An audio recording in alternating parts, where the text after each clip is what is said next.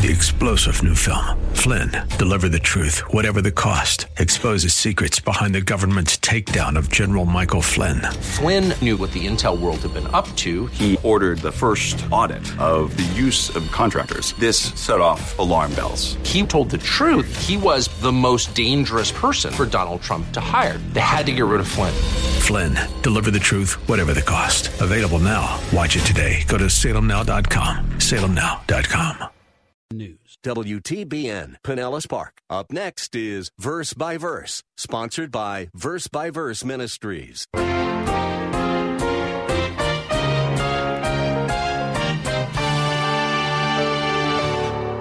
What do you lose if you engage in, adul- in adultery? Well, some of the things he mentions is self respect and dignity. You lose self respect, you, use, you, you lose dignity. You lose your financial resources because now you've got to take care of, of this person you had adultery with, your, your adulterous partner and her children. You lose peace with God due to a guilty conscience. You have regrets the rest of your life. You know, it's amazing how much the price of a gallon of gas can vary from store to store. Even in the same community, the price can differ by as much as 20 cents per gallon. Most of us who are trying to cut expenses will be willing to drive just a little out of the way to go to the station that has the best price. But I wonder, have you ever made the mistake of buying gas at a price that seemed too good to be true, only to find out that it really was too good to be true? If your experiences have been anything like mine, it was probably a decision you regretted for some time. The engine rattles and coughs when you try to accelerate, and you feel sure that someone is looking at you thinking, ah, that guy must have bought some really cheap gas. At times it seems like nothing you add to the fuel makes any difference. You're stuck with it until you can run that tank of gas down low and put in something good. In our study today, here on Verse by Verse, Pastor Steve Kreloff is talking about something very much like cheap gasoline. He has been doing a series of messages on the Ten Commandments, and right now he is talking about the seventh commandment, which literally says, No adultery. God's Word tells us quite plainly that adultery is something that always looks and sounds better than it really is. In fact, God reveals that adultery is one of the most deceitful and destructive of all sins. It wreaks havoc upon the people that we care about most, and it destroys the reputation of our integrity, and it never delivers the kind of satisfaction that it seems to promise. A pastor friend of mine has often said, I have never spoken with someone who looked back on their lives and wished they had committed adultery and cheated on their spouse. But I have had many people tell me through weeping and tears how they wished they had never committed the horrible sin of adultery. Let's join Pastor Steve now as he continues this message on the seventh commandment. So, adultery is a sin against God. It is a sin against the spouse. It is a sin against children. It is a sin against the church. It is a sin against the world as far as our testimony is concerned. But ironically, and a lot of people don't realize this, ironically, and, and this is the fourth reason why adultery is so grievous, is that it brings great harm to the person who commits it. We don't often think about that. It brings great harm to the person who commits adultery. And I want you to turn your Bibles to Proverbs chapter 5. Proverbs chapter 5, and you should keep it there because we'll be referring back to it. The Bible is not prudish about this. The Bible is straightforward. The Bible gives us God's words of wisdom. And Proverbs chapter 5 is one of the greatest deterrents to committing adultery found in Scripture because it is the inspired warnings of the dangers awaiting those who engage in adulterous relationship. God actually warns us don't go down that road, it will destroy you. Interestingly enough, this proverb is actually a father and son talk between Solomon and his son, Solomon communicating to his son. And what's interesting about this is that I can think of no one more qualified to speak on the subject of unrestrained sexual conduct than Solomon. 1 Kings 11:4 states that Solomon's heart had been led away from the Lord by 700 wives and 300 concubines.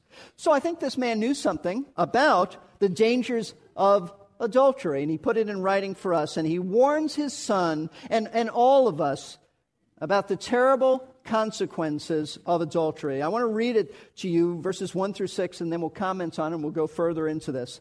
My son, give attention, verse 1, to my wisdom. Incline your ear to my understanding, that you may observe discretion, and your lips may reserve knowledge. For the lips of an adulteress drip honey, and smoother than oil is her speech. But in the end, she is bitter as wormwood, sharp as a two edged sword. Her feet go down to death. Her steps take hold of Sheol. She does not ponder the path of life. Her ways are unstable. She does not know it. After making his son uh, aware of these things, he's going to say some other, some other truths about it. But what he's doing in these verses is he is warning his son about the deceitfulness the deceitfulness of adultery. It may look good, it may make great promises, but it is deceptive. It is absolutely deceptive. And that's what he's talking about. But he goes on to say that there is a high price that one pays who commits adultery. And remember, this is a warning to deter us from it. Verses 7 through 14. Now then, my sons, listen to me and do not depart from the words of my mouth. Keep your way far from her and do not go near the door of her house, or you will give your vigor to others and your years to the cruel one. And strangers will be filled with your strength, and your hard earned goods will go to the house of an alien. And you groan at your final end when your flesh and your body are consumed. And you say, How I have hated instruction, and my heart spurned reproof. I have not listened to the voice of my teachers, nor inclined my ear to my instructors. I was almost in utter ruin in the midst of the assembly and congregation. These verses spell out that there are, there are various losses that adultery brings. There is a high price to pay. What do you lose if you engage in, in adultery? Well, some of the things he mentions is self respect and dignity. You lose self respect, you, you, you lose dignity. You lose your financial resources because now you've got to take care of, of this person you had adultery with, your, your adulterous partner and her children. You lose peace with God due to a guilty conscience. You have regrets the rest of your life. You say, How I've spurned my, my teachers when they warned me. What kind of a fool I've been and you'll be disgraced before God's people. That's what verse 14 is talking about. I was almost in utter ruin in the midst of the assembly and the congregation. You will be embarrassed. You'll be disgraced. And you know what? No one ever forgets it. You are marked the rest of your life about adultery. God may forgive you. You repent, He certainly will. But you are marked the rest of your life. I'll say more about that in a moment. But in addition, in addition, adultery brings the loss of, of health through sexually transmitted diseases. If you're in the ministry, it will cost you your ministry as well as your job because you are no longer above reproach. And you will experience the loss of an honorable reputation. No one will ever look at you the same again. You'll never look at yourself the same again. In fact, look at Proverbs chapter 6, verse 32 and 33, just one chapter over. We're told this the one who commits adultery with a woman is lacking sense he doesn't know what he's doing. He who would destroy himself does it. Watch this. Wounds and disgrace he will find, and his reproach will not be blotted out. Will not be blotted out. No one will ever forget it. Your children will never forget it. Your spouse will never forget it. The sin of adultery carries with it a reproach that will never go away, ever. Even though there, there may be repentance and forgiveness. There's no better illustration of this than King David himself. Remember David. Though he repented of his sin, as we talked about, yet the reproach endured for the rest of his life. In fact, if, any, uh, if anyone's ever about to do a study on, on David, as I did several years ago, uh, you'll hear this question How could David have been called a man after God's own heart when, when he did what he did with Bathsheba? That's a very good question. In fact, 1 Kings 15:5 records these words. It's sort of a lasting memorial concerning David, almost an epitaph to go on his tombstone. We read this David was right in the sight of the Lord and had not turned aside from anything that he commanded him all the days of his life. Now, it'd be wonderful if it just ended there. But here's how it ends except in the case of Uriah the Hittite. God Put that in there. Talking about the adulterous relationship with Bathsheba. You see, the one sin of David's life that haunted him and followed him even to the grave was this sin of adultery. In an otherwise exemplary life, that's what continues to haunt him to this day. You and I think about that. We think about David, that's what goes through our minds. And so to, to violate this commandment by committing adultery is a very serious sin. A very serious sin. The most serious of all sexual sins because it is a sin against God. It is a sin that damages and destroys marriage. It is a sin that brings irreparable harm to children, the church, and our testimony to the world. And it brings horrific consequences to the one who commits it. So it is quite serious. Now, up to this point, we've only considered the forbidden physical act of adultery. But just like the issue of murder that we saw last week, in the New Testament, Matthew chapter 5, so let's turn there, Jesus reveals the prohibition against adultery is a lot deeper and broader than the physical act. So, the first question that helps us understand the meaning of this commandment what action does the commandment forbid? It forbids the physical act of having sexual relations with someone other than your spouse. The second question to help us understand the meaning of this commandment is what attitude does the seventh commandment forbid? What thoughts are forbidden here? Matthew chapter 5, as we said last week, is a very critical passage and portion of Scripture. It is the Lord giving a sermon called the Sermon on the Mount. And the message that Jesus, that Jesus gave that day was designed to help his followers understand that true obedience was obedience from the heart, inward. It, it was not just outward conformity to the law. Jesus was making a very clear distinction between what the Pharisees practiced, which was just heartless uh, outward conformity to a religious code, just religious performance to impress people or to ease their conscience, as opposed to true inner obedience that came from the heart that are practiced by true disciples who have been changed on the inside. That's, that's the point of this. And to do this, to communicate this, Jesus highlighted several Old Testament laws, certainly not all, and explained their true meaning. Now, last week we looked at murder, where Jesus said murder is committed when you are angry at someone.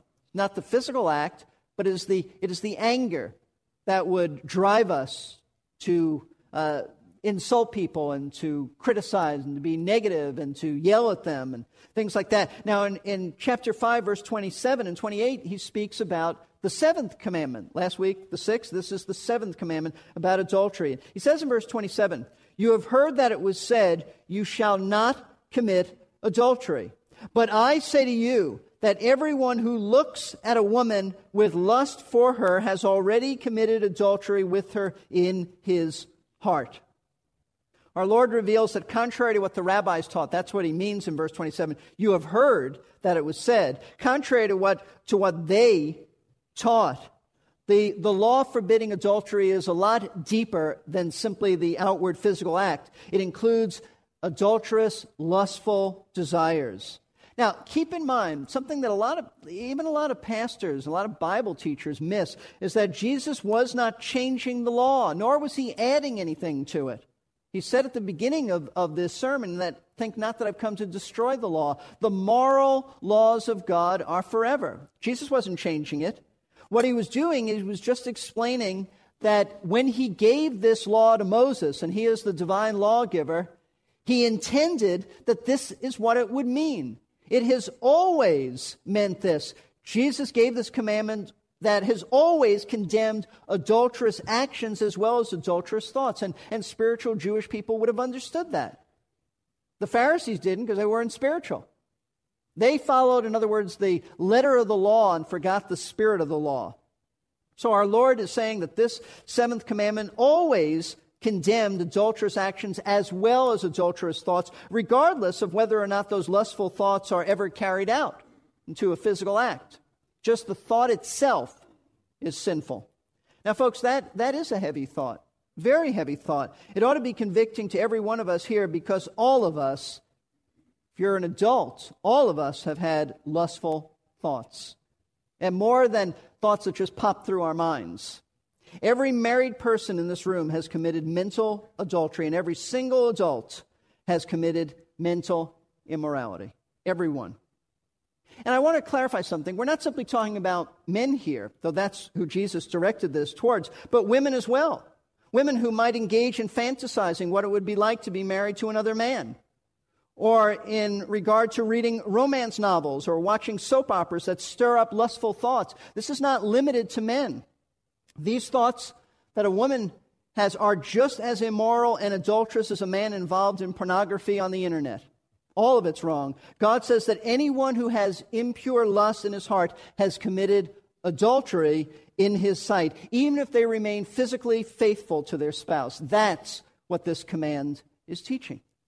That's the broad command of it. Now, I want to stop here for a moment and clarify two issues about lust that I think are very important, and I don't want you to misunderstand this. First of all, we want to be careful that we ac- accurately define the kind of sinful lust that Jesus was talking about.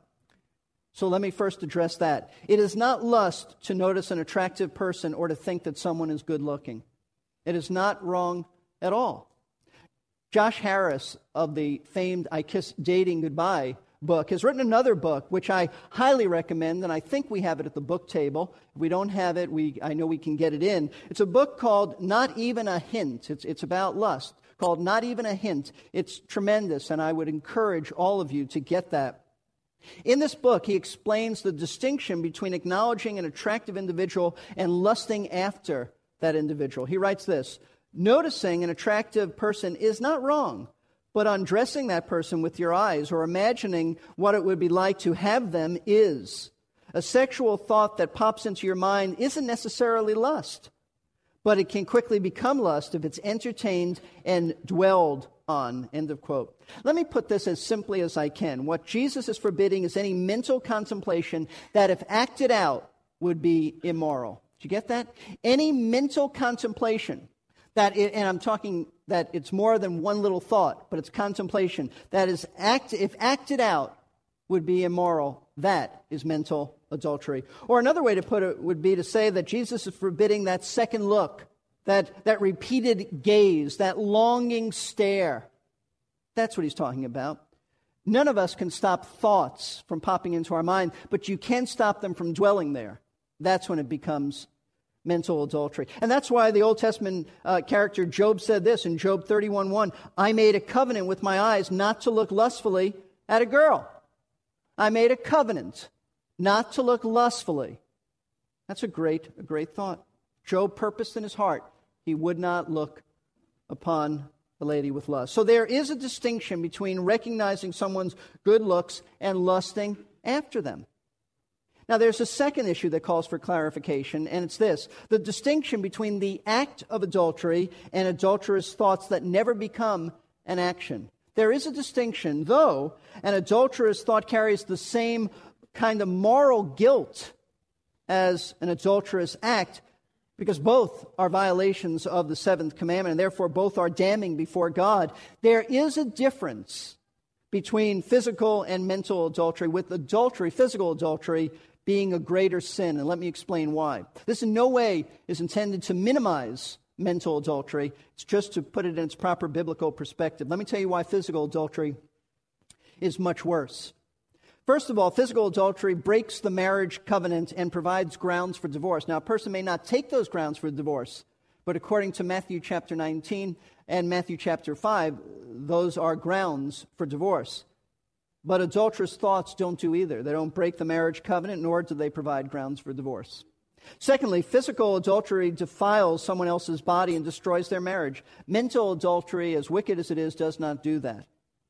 Third, Physical adultery often leads to abortion, but that's not the case with adulterous thoughts.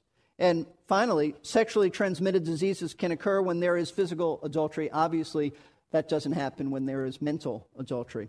Now, I say this only to put it in proper perspective. This does not minimize in any way the wickedness, absolute wickedness of mental adultery. It simply means that there is a definite distinction, a difference between the actual act and the lustful thoughts of adultery, with full fledged adultery being far worse. However, I do want you to understand that mental adultery has some horrible consequences. And so this balances out what we've just seen. Lustful thoughts are extremely dangerous and they carry significant consequences. And I want you to see this. Ephesians chapter 4. I don't want you to think, well, it's only in my mind, it's okay. Nobody will know about it. God knows about it. And it will affect you. In case you're thinking, well, I can have kind of a secret affair in my dreams, I'll never act them out. What harm is there? Ephesians 4:19 tells us the harm. Speaking in context, he is speaking about pagans, non Christians. He is speaking about their thought life. He is speaking about their way of life. And, and Paul says this, and they, verse 19, having become callous, have given themselves over to sensuality for the practice of every kind of impurity with greediness. Now, notice that. In this verse, Paul describes that lust is never satisfied. Never. It has an endless cycle. Notice the last phrase of this verse. He says, with greediness. You know what that means? I think the um, NIV captures the thought with this translation. Having lost all sensitivity, they have given themselves over to sensuality so as to indulge in every kind of impurity. And now, watch this last phrase with a continual lust for more. I think that captures it. That's what lust does. Lust only breeds more lust. It doesn't stop with a little bit. Its appetite will never be quenched. Here's how one pastor explained the effects of lust. He wrote, Even when you indulge in every kind of impurity, you're still fill, filled with, with a continual lust. You won't be able to fantasize enough to quench lust. You won't be able to sleep with enough people. You won't be able to view enough pornography. You, you can gorge yourself on lust, but you're always going to be hungry. You'll be trapped in a never ending pursuit of wrong desires, always reaching for something that cannot be grasped. Folks, once you get on the road of lust, it never ends unless you absolutely get off. And we're going to go over how to get off in a few minutes. You cannot simply dabble with lust, it will suck you in. It has an insatiable appetite that will, won't go away. Lust has an appetite that won't quit. It won't stand for you to take just a little bit and say, well, I, uh, it's okay because it's just a little bit. It's not as bad as others. That's not the way lust works. Lust will pull you in, and it will eventually become your king and your lord and your master. You cannot dabble a little bit in it. That's the nature of lust. And that's why Paul said just a few verses later in Ephesians 5 3, same, same context, but immorality or any impurity or greed must not even be named among you, as is proper among the saints. In other words, there shouldn't even be a hint of sexual immorality in a believer's life. There shouldn't be any of that in you. Shouldn't even be named among you as something in, in your life. You see, it shouldn't exist at all. Don't deceive yourself into thinking that you can just fool around a little bit in your mind. You can't. You can't. There's nothing, uh, lust is not like that at all. There's no little lust. Every bit of it is serious. And I warned you, I warn you, you will be trapped in a relentless cycle. Lust just snowballs and develops into more and more lust because lust, by its very nature, is never quenched. Never. It will become your master. And there are countless testimonies to the validity of what Pastor Steve has just said. Lust cannot exist as a guest in our hearts. Once it is invited in or permitted to stay, it will always end up as our master, and a very cruel master at that. But seeing that lust is so powerful and so prevalent in our lives, how can we combat it? In our next broadcast, Pastor Steve will have some practical tips on how to combat the problem of sexual lust. And since lust in general is closely connected to all types of sin, the steps that he outlines will help you in dealing with all sorts of issues in life. It's a study you won't want to miss. Now, we're more than halfway through this current series on the Ten Commandments. There are only two more commands to examine after this one. But if you have missed any of the broadcasts in this series, we want to remind you that you can listen to all of the previous broadcasts of Verse by Verse on our website. Just go to versebyverseradio.org and click on the Listen Now button near the top of the page, and you will hear the current broadcast. Previous programs can be found in our audio archive, available for you to listen to at any time of the day or night. It's a great way to fit verse by verse into your busy schedule. We would like to give a special word of thanks to those of you who have given financially to help support the Verse by Verse radio program. Your gifts have helped to keep these insightful Bible programs on the air, and we know that many people have been blessed as a result. If you have never given to Verse by Verse but would like to know more about how you can help meet the many costs of producing and broadcasting these studies, please call us at 727 239 0306 for more information. Your contribution of whatever amount will be a welcome partnership in this ministry.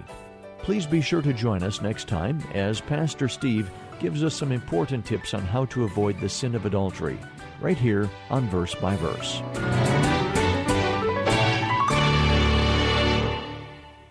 You've been listening to Verse by Verse, sponsored by Verse by Verse Ministries. This program was pre recorded. To learn more, including how to donate to this ministry, visit versebyverseradio.org. That's verse. If you're concerned about Three star general Michael J. Flynn, head of the Pentagon Intelligence Agency, knew all the government's dirty secrets. He was one of the most respected generals in the military. Flynn knew what the intel world had been up to. He understood its funding. He ordered the first audit of the use of contractors. This set off alarm bells. The explosive new documentary, Flynn, Deliver the Truth, Whatever the Cost, uncovers the facts behind this scandal. Flynn told the truth. He was the most dangerous person for Donald Trump to hire. I find out the worst enemy that I'm going to face in my life is right here in America. They took my assessment and they wanted me to change it. And I was like, I'm not changing it. They had to get rid of Flynn. With in depth interviews, archival footage, and never before seen personal records of the man behind the headlines. I just felt like I was drowning. Flynn, deliver the truth, whatever the cost. Available now. Watch it today. Go to salemnow.com. Salemnow.com.